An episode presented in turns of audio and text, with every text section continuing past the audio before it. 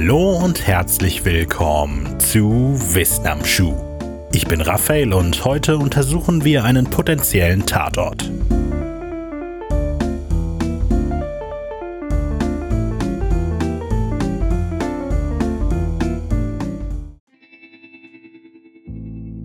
Es ist einer dieser Tage.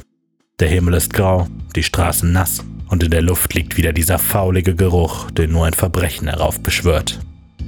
Als du die Wohnung betrittst, die der nächste Tatort sein könnte, schlägt dir eine eiserne Stille entgegen. Niemand da, wie erwartet. Denn deshalb bist du hier. Vor 15 Minuten haben die Nachbarn einen Schrei aus der Wohnung gehört, dann Stille und eine zuschlagende Tür. Der Schrei ist seitdem verhallt. Die Stille aber ist geblieben. Du schaust dich um.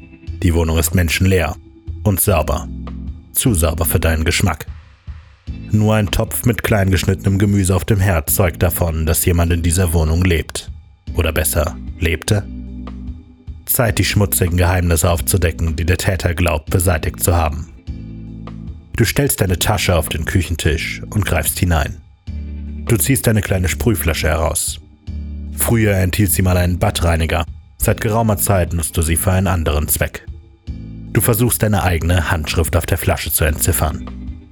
5-Amino-2,3-Dihydrophthalazin 1,4-Dionlösung in NaOH und H2O2. Du fragst dich noch, wen du mit dieser Aufschrift beeindrucken wolltest, während du die Rollladen runterlässt, das Licht löschst und anfängst, das Luminol in der verlassenen Wohnung herumzusprühen.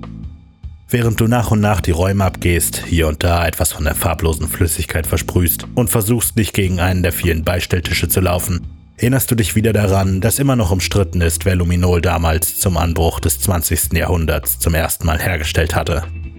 Aber letztlich ist es dir egal. Du hast eins im Internet bestellt. Nach einer gefühlten Ewigkeit des metaphorischen und buchstäblichen im Dunkeln tappen geht dir plötzlich ein Licht auf. Ein kaltes, blaues Licht auf der Arbeitsplatte in der Küche, nachdem du deine Luminol-Wasserstoffperoxid-Mischung darauf gesprüht hattest. So müssen sich 1928 Albrecht und 1937 Specht gefühlt haben, als ihnen bei der Erforschung der Chemolumineszenz von Luminol der Durchbruch gelungen war. Albrecht hatte damals entdeckt, dass Blut eine Mischung aus Luminol und Wasserstoffperoxid zum Leuchten bringt. Specht hatte diese Entdeckung explizit für die Anwendung an Tatorten untersucht und du nutzt sie jetzt, um einem schrecklichen Verbrechen auf die Spur zu kommen. Konzentrier dich. Du weißt, dass die Oxidation des Luminols durch das Wasserstoffperoxid in Gegenwart des Katalysators nicht lange anhält. Du hast vielleicht 30 Sekunden, um die Spuren zu sichten, bevor das Leuchten wieder abgeklungen ist. Das Küchentuch glüht förmlich. Das Schneidebrett ist verschmiert, das Waschbecken leuchtet und ein paar kleine Tropfen führen vom Waschbecken zur Besteckschublade. Oder andersherum, das kannst du noch nicht sagen. Nicht übermütig werden. Du musst deinen kühlen Kopf bewahren. Du weißt, was passiert, wenn du zu schnelle Schlüsse ziehst und impulsiv handelst. Die Erinnerung an jenen schicksalshaften Herbstabend beginnt in dir aufzusteigen wie der Wasserdampf aus einem New Yorker Gullideckel, wenn sich in der Fernwärmeleitung wieder zu viel Druck aufgebaut hat. Reiß dich zusammen. Küchentuch, Schneidebrett, Waschbecken, Besteckschublade. Was weißt du über die Leuchtreaktion von Luminol? Warum leuchtet das Gemisch im Kontakt mit Blut, nicht aber in der Flasche? Früher glaubtest du, dass das Blut und das Luminol miteinander reagieren. Früher warst du aber auch leichtsinnig. Heute weißt du, dass das Luminol nicht mit dem Blut, sondern mit dem Wasserstoffperoxid reagiert. Aber das Blut spielt eine wichtige Rolle, sonst würde deine Sprühflasche leuchten wie ein Weihnachtsbaum. Das Blut dient als Katalysator. Wobei, weniger das Blut selbst, sondern vielmehr das Eisen, das im Blut Farbstoff Hämoglobin in Sauerstoff bindet und so im Körper verteilt. Als Katalysator verlässt das Eisen die Reaktion genauso, wie es hineingekommen ist. Während das Luminol durch den Austausch von zwei Stickstoffatomen durch zwei Sauerstoffatome zum 3-Aminophthalat-Dianion umgewandelt wird, bleibt das Eisen chemisch komplett unverändert. Deshalb genügen auch winzige Blutspuren, um das Leuchten zu erzeugen. Sie werden ja nicht verbraucht. Du fühlst dich an den gestrigen Abend in der Bar erinnert. Die Gäste vor der Theke, der Whisky dahinter und ohne den Wirt wäre das auch einfach so geblieben. Doch dann musste der Typ hier seine Schicht beginnen.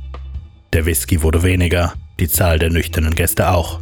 Der Wirt machte irgendwann Feierabend und ging unverändert nach Hause. In dieser Analogie wäre der Whisky wohl das Wasserstoffperoxid, der Wirt das Eisen im Blut, du das Luminol und dein betrunkenes Du das 3-Aminophthalat-Dianion. Nur dass dein betrunkenes Du nicht angefangen hat zu leuchten, sondern irgendwann alles um dich herum schwarz wurde. Und auch jetzt wird es wieder schwarz um dich herum. Das Blut hat aufgehört zu leuchten. Das Luminol ist vollständig umgewandelt worden. Die überschüssige Energie der Umwandlung hat sich als blaues Licht aus dem Reaktionsgemisch verabschiedet und du stehst wieder im Dunkeln. Über deinen hervorragenden Vergleich mit der Bar hast du den Faden verloren. Wo warst du? Ach ja, das Geschirrtuch. Es ist zwar möglich, dass es komplett von Blut durchsetzt war, wahrscheinlicher ist aber, dass die Rückstände des bei der Wäsche verwendeten Bleichmittels die Luminolreaktion ebenfalls katalysiert haben. Ein bekanntes Problem. Leider gibt es eine ganze Reihe von Substanzen, die die Luminolreaktion auslösen können. Du schaust auf den dunklen Fleck, an dem du eben noch das verschmierte Küchenbrett hast leuchten sehen. Meerrettich. Du erinnerst dich, dass auch ein Enzym des Meerrettichs passenderweise Meerrettichperoxidase genannt die Reaktion auslöst. Vielleicht hat die Bewohnerin der Wohnung nur Meerrettich geschnitten. Du wirfst einen prüfenden Blick in den Mülleimer. Überreste einer Meerrettichwurzel findest du nicht. Dafür, ganz oben auf dem Gemüseschalen, Paprikakern und Möhrengrün, ein blutiges Papiertuch. Und darauf zwei Stücke des Papiers, das für gewöhnlich auf der Unterseite von Pflastern klebt den Klebstreifen schützt und die Wundauflage sauber hält.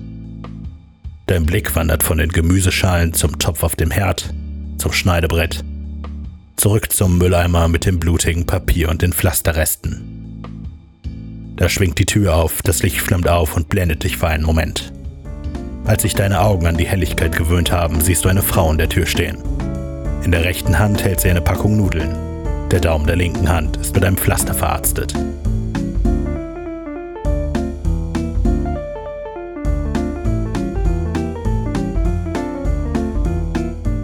Das war eine von 20 Folgen der WAS Classics, einer kleinen Auswahl von Wissen am Schuh-Episoden, die ihr über jeden Podcast-Anbieter findet. Viel mehr und vor allem wöchentlich neue Episoden gibt es exklusiv bei Podimo Premium. Links und Quellen für diese Episode findet ihr in der Folgenbeschreibung. Ich freue mich immer über Kritik, Feedback oder ein einfaches Hallo.